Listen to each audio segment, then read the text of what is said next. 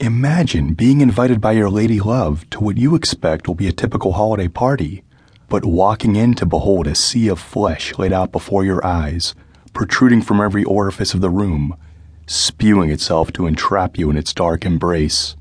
What would you do?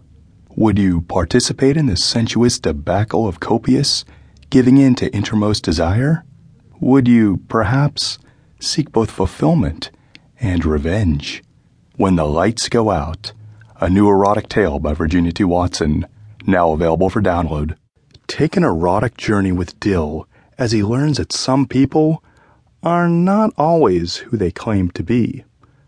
Find out how a simple party can turn into a life changing event that will change the way you feel towards your ex that just wouldn't get as freaky as she needed to be while you were dating.